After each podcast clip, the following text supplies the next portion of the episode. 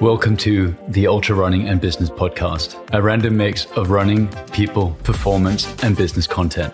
I'm Jakob, your host, and this is the Ultra Running and Business Podcast.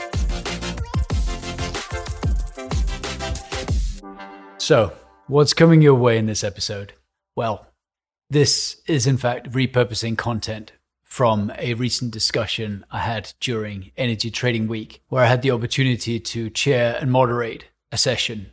Here, I was given the chance to invite four business leaders from my network to our virtual panel. So, we were discussing how their companies have turned the circumstances of the past months into opportunities, to opportunities that may become permanent changes going forward. Amongst others, our discussion covered information flow and oversharing, life as a trader working from home, the future of working, and various mental health initiatives. The guests that I had on my panel were Chris Gribben, Group Head of HR with Socar Trading in Geneva, Laura Laudi, COO, Global Energy Management Italy with ENGIE, Domenico De Luca, CEO of Axpo Solutions, and Markus Brokhof, COO Integrated Energy with AGL Energy in Australia. I commenced our session with a question to Chris Gribben, asking him specifically about information sharing and transparency, and also whether he could share his own experience on this as he joined Socar Trading at the very start of lockdown in 2020. Over to you, Chris. So when I joined first of uh, April was in the middle of lockdown, and um, I was there in my basement, starting with a laptop, and uh, not expect not sure what to do or how to expect it to work. But um, I found the management of the company would have got themselves well organized uh, with communications, and I think point communication has been the key in the ramping up of communication. So the behavioral change I've noticed coming from COVID has been twofold. One is it's forced better communications. So people, uh, traders, operators got together on calls daily, um, and then notice more people are joining in. So they opened it up very openly. Said, "Look, we've got nothing to hide. We're just talking about business. You know, talking about volatility. We're talking about the markets." So we found is that uh, the traders were joining in, but then also operations. And for me, joining the company on 1st of April, I was able to learn very quickly what the commercial business is facing and what's going on. So an audience which should only be about 20 or 30 people suddenly came to about um, 80 or 90. As we've been going through the months, you know, the communications and these calls have been very well received. So we all have a good understanding of what the traders are facing. So whether you're the receptionist or the HR individual, they know what's going on in the different desks. And somebody said to me, you know, uh, when I first joined, they said, "Are you really going to miss meeting people? And you're really going to miss, you know, having that uh, coffee with someone and just getting the latest gossip?" Well, yeah, you, you move away from that, but you could say that's maybe the inefficiencies of working in an office. But it's opened up that, you know, I've now got traders saying to me who work on the same floor normally, they say, I now know what that guy at the end of the at the end of the corridor is now doing. We're now understanding more better what's going on. So they just openly just started sharing and talking. So that's been, you know, uh, something which I've seen in terms of the flow of information has been better than just the dialogue. And I think the technology and the systems allows us that. We're all in the same boat. We're all using the same system, and you all got a captivated audience. So this is where that kind of everybody being in this on the same level uh, kicks in. I think I would also imagine that that um, perhaps historically, if the traders were having a meeting and a credit or a risk manager said, "Oh, can I can I join?" There might have been in some organizations some resistance to uh, to to extending that invite. Whereas if you have a well, you know, it's an open door policy, it might offer you know different individuals and different employees an opportunity to get an insight without there being a you know a perceived second agenda. Would you yeah, agree with that? Well, that's the, that's the second behavioural change you notice. Yeah. The barriers that you see in an office have gone away. If you see a, a manager uh, in his office surrounded by lots of paperwork and people, you might not approach them because you're a bit maybe timid if you're a, a, more junior employee. And again, by having the conference call, everyone joining in, you can be quite anonymous just to listen in. It's fine and you get to hear what's going on. But also, when you want to reach out to someone you always know is very busy at their desk, you're dropping them a, a quick WhatsApp message or a quick Teams message or whichever platform you're using. And everyone's responding back and everyone's managing the time better. You know, traders are enjoying it at times because they can actually work doing the trading and then they can switch on to when they need to sit down and speak to their risk and uh, risk of chasing people at the same time. So that behavior has changed. People have been more open and more direct as a, as a, as a, as a result of this um, situation we find ourselves in. Okay, so so response times are quicker, management is more accessible. Let's turn to you, Marcus, for a moment. Obviously, this all sounds really positive. There's improved information flow. You can get hold of people. You can get hold of your management. Is there is there a risk of oversharing? And, and what does this do to your your management layer? That's a good question. So we see quite an increase in meetings um, over VC, and then um, what we discover in addition that more and more topics which normally would be decided on working level are escalated to the top management. So we see more and more involvement of the executive team which which seems to be a bit um, a reason because you can relatively easy um, invite for a teams meeting and uh, then suddenly uh, a lot of topics which are normally not discussed uh, with the executive teams are then discussed with the executive team. So we see quite a dramatic increase of meetings as well. So, um, which, uh, and we have also now started some initiatives to to kill some uh, steering co- uh, steering committees because a lot of steering committees have been also established for various projects. So we try to streamline again our organization in order to come a bit back to normal because it was quite a huge amount of meetings which have been raised. Yeah. So would you say that there's been a there's been a trend of uh, of of sort of dropping the accountability and just pushing things further up the chain and and sucking management time? Yes, it seems to be that some of the some, some tendency um, was there to uh, to to just t- uh, take not accountability and escalate it more to the executive team. Yeah. Okay. Thank you, uh, Domenico. Just turning to you for a moment. I mean, you run a you run a hub model already, decentralized by default. So you know your hubs already have a virtual link with with HQ. I, I you know I appreciate that that there is always the benefit of key individuals traveling from HQ to the hubs and, and vice versa. But have you seen an improvement in the interaction between your hubs and HQ during the pandemic, or or is it or is it business as usual?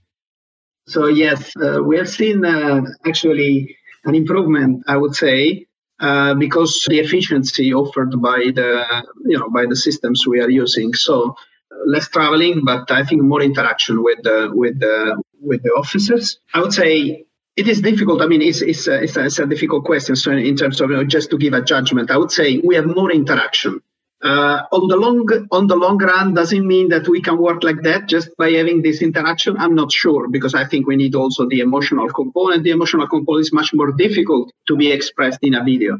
But uh, in uh, in terms of efficiency, in terms of how also how how we structure our discussion, the message, I think it has been uh, this system, this way of working, force us to be very structured in our message. So we are becoming more efficient, and so I don't feel uh, I think I have met more offices in these uh, months because you know I have one town hall after other, uh, country by country, which would have been impossible just by traveling. Yeah, no, clear, clear. Let's talk a little bit about what your companies have done uh, over this period, because of course companies like yours, Laura, with you know you may you may share the same logo as a part of Engie in Singapore, but for all intents and purposes, it, it, I'm sure when you when you work in a large organization like that, you you know apart from the logo, you may not have an awful lot to do with other parts of the businesses. What what have ENGIE done to help incentivize that cross company collaboration? So um, basically, at the level of the business unit, there has been an interesting, very interesting initiatives. Um, the the ExCom, so the executive committee of the BU, uh, has organized once a week during the pandemic, but this is still going on now. Of course, not uh, every week anymore, but every every two weeks. Uh, it's a let's say um, a presentation so half presentation, half Q&A with the whole uh, business unit. So we are talking about 1,400 people connected from all over the world. And uh, it's nice because we receive messages from uh, from the executive committee, really on on business news. So we also had market updates. Uh, there was also HR HR from the BU giving also uh, updates on the situation. And uh, one, um, I think, one very interesting uh, one very interesting thing is the fact that each country could present the activity during this webcast. So uh, we have presented the activities in Italy, Singapore has presented theirs, uh, UK, Spain. So it was really uh, it was really great, and uh, we got to know better the activity of our colleagues. And uh, also, it made easier, you know, to relate and to relate. Maybe you know we have similar uh, we have similar um, needs, similar issues to solve and this one, I think, was uh, one of the great, um, let's say, uh, takeaway that we, we got from uh, from this. So there was, I, I think, really more time to uh, to share and to look into into this. So we were all more open to that during this time. No, very good. Um, thank you for that. I think uh, I think that's a that's a strong initiative.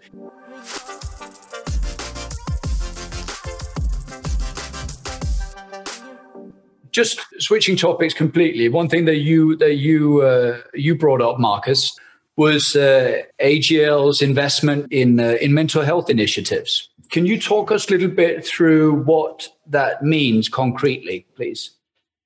Yeah. People were after the start and the switch into um, home office. I think um, then the problem started because also kindergartens were closed, the schools were closing and people were suffering very much, in particular when it comes to uh, when it comes to working from home. When both parts parties, uh, both parents are working from home, so um, because it's vulnerable worker, and we started to to look particular for this one. So we asked for exemptions with the government, but also we implemented a mental health program with various components. For example, um, um organizing private childcare, but also establishing a network of parents uh, which take care about the, the kids uh, from each other in order to make sure um, that uh, people still are able to to to work properly from home. Um, in addition, you know, because the period is quite long, we have established an employee assistance program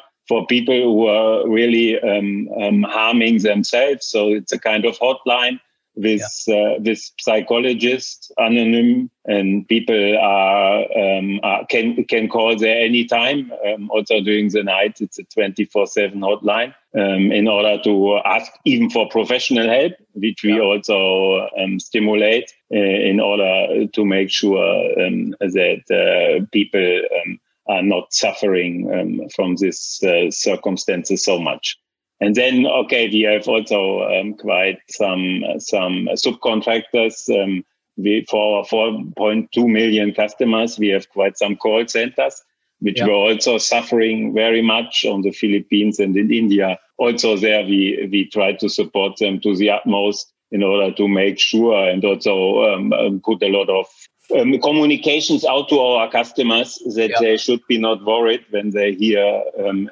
in the calls a lot of background noises. I, I, think that's a really important point you're making there, Marcus. Sorry to, if I'm just interrupting there, there Jakob, but I, I think that globally, the amount of um, information about uh, mental stress and mental awareness has just rocketed through the roof. You know, it's now it's it, it, the phrase it's it's okay not to be okay and management and companies are, are, recognizing that that that kind of there is an awareness now of the work life balance that we're all having to deal with an awareness that our employees with kids and creches and schools closed and how it's affecting work. I think that's been the you know if there's the positives that we've got to try and take out of covid that's definitely one. And the marginal gains we can get from it. You know i've been reading this uh, book from the, the career psychologist by um, by Robert Archer, the Dr. Robert Archer. You can fi- find him on LinkedIn. I found that really useful because it just tells you what are the little wins you can get each day to make your life better, to to really come over the stress barriers or the anxiety barriers you're making. And I think that the internet has really helped us get lots of things out of it. And and like you say, Marcus, the examples from your company are really good. And that's that's something which I've seen at management doing a really good job, not just in our own companies, but around the world. This sort of awakening to what our employees are going through.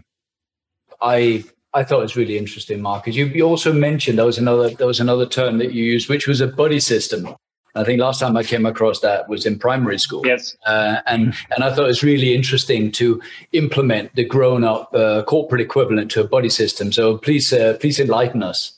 Yeah, I think we discovered then also that we that we wanted to um, that we need to stimulate um, in the leadership team, but also in the executive team, um, more the communication, um, also outside work, and, uh, and sharing some some some concerns or some problems which you yeah. discover after such a while.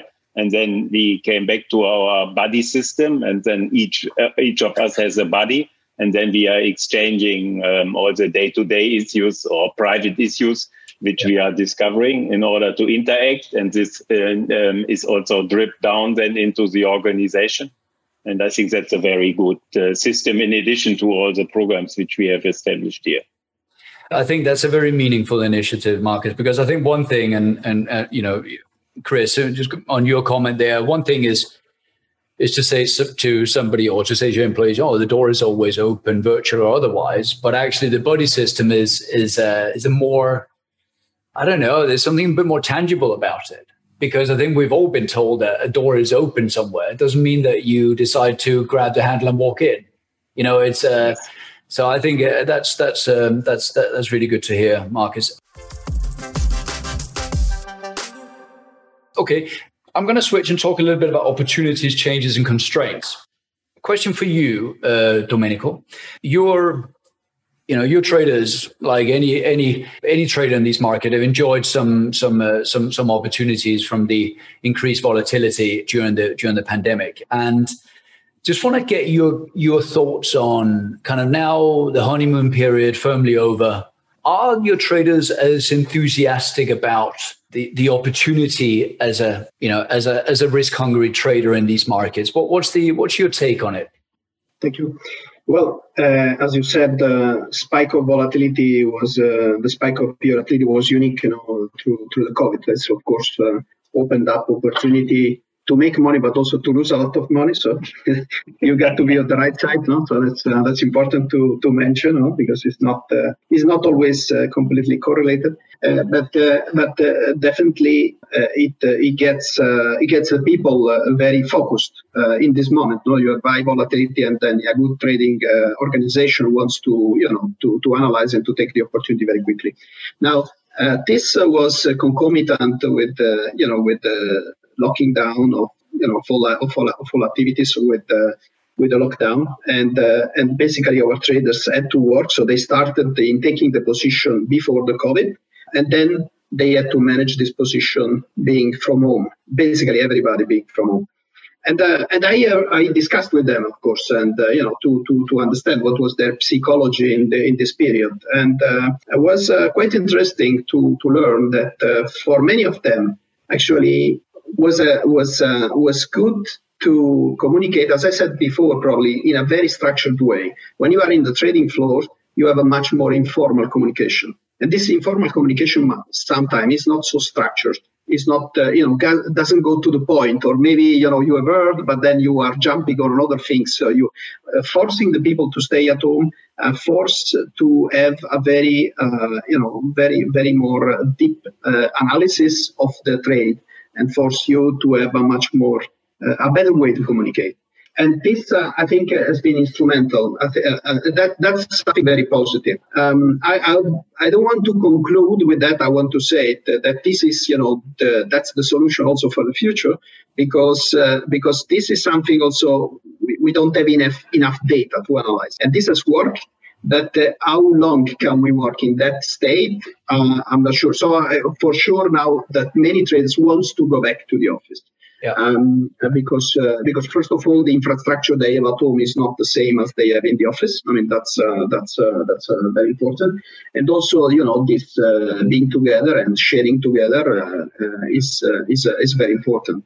So it's yeah, that's our experience. So would you let's say there's a let's say there's a cure next week. Would you would you go as far as to say that the, that the post pandemic setup would be one that that sets out to get the best of both worlds? Because you're talking about the emergence of different qualities in the trader. Some are more effective operators when they're sitting from home without the distractions. Some are missing the office. I can see from a talent acquisition point of view that there's a trend now emerging that obviously money has always been a sure way to, you know, to incentivize and secure talent. But now there's a second piece emerging, and that is how flexible is your organization and in terms of setup. not just technology wise, but also culture wise to allow you as a, as a, as a trader no disadvantage of working from home. So, you know, more specific questions to you. Do you think that it's viable post pandemic for a player like Axpo to have a dual setup?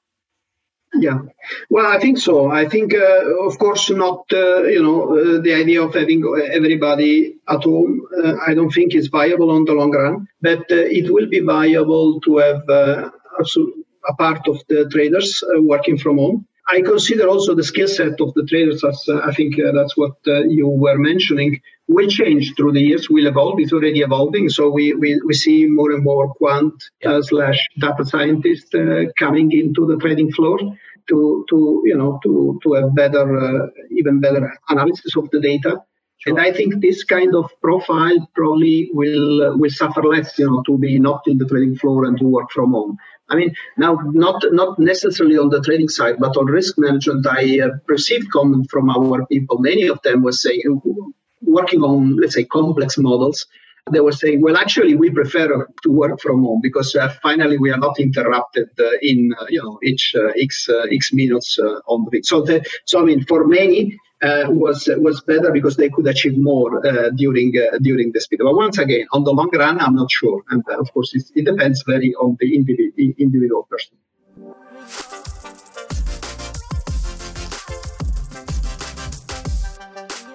Okay, let me let me just switch to you, Laura. A completely different subject, uh, but also something which I've, i I will classify as a bit of a, an opportunity and what sounded like a, a, great initiative from you guys, and it dovetails nicely with the future of working. Talk to me and talk to our delegates about your survey group, uh, why it was put together, and what the objectives of that group.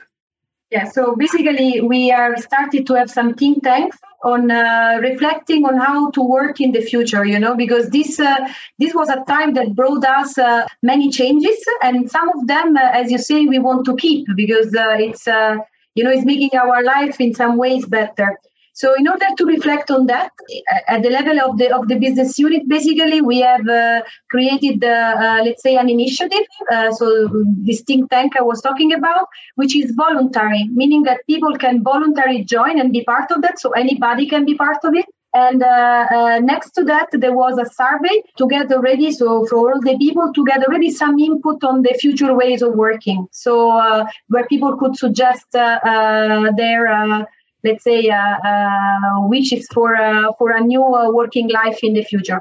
And uh, so the result of it uh, will probably be for next year, but uh, I'm sure that this will bring us to the next level in terms of different way of, of imagining our working life, let's say. Okay.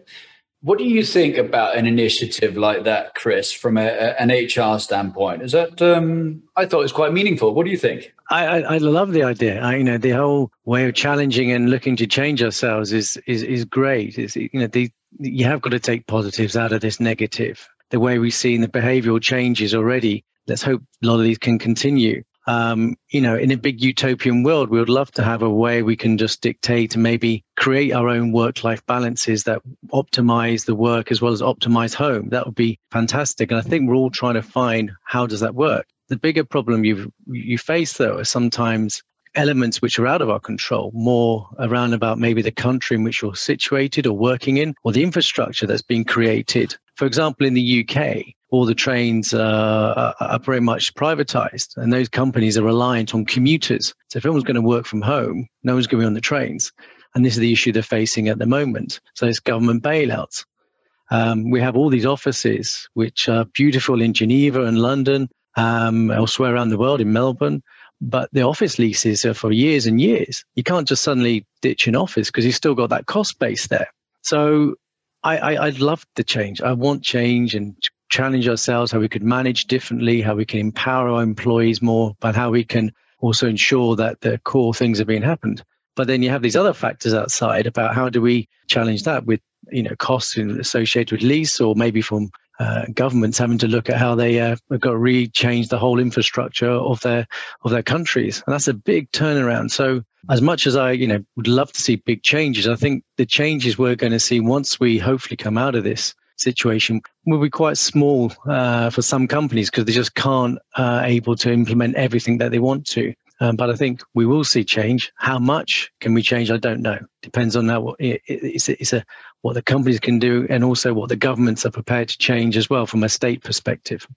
Guys, it's a wrap. But I, I, w- I will thank all of you guys for your time this morning. Uh, I've enjoyed it. I hope our delegates have too. That's it for this week. This was the Ultra Running and Business podcast. I hope to see you back next week for more randoms around running, people, performance, and business content. I'm Jakob, your host, and this was the Ultra Running and Business podcast. For more information about everything that goes on here in this business, you may want to follow me on LinkedIn. For anything that goes on in my world on the trails and in ultra running, you may want to jump onto Instagram and follow the Danish Ultra Runner. Thank you again. Bye bye.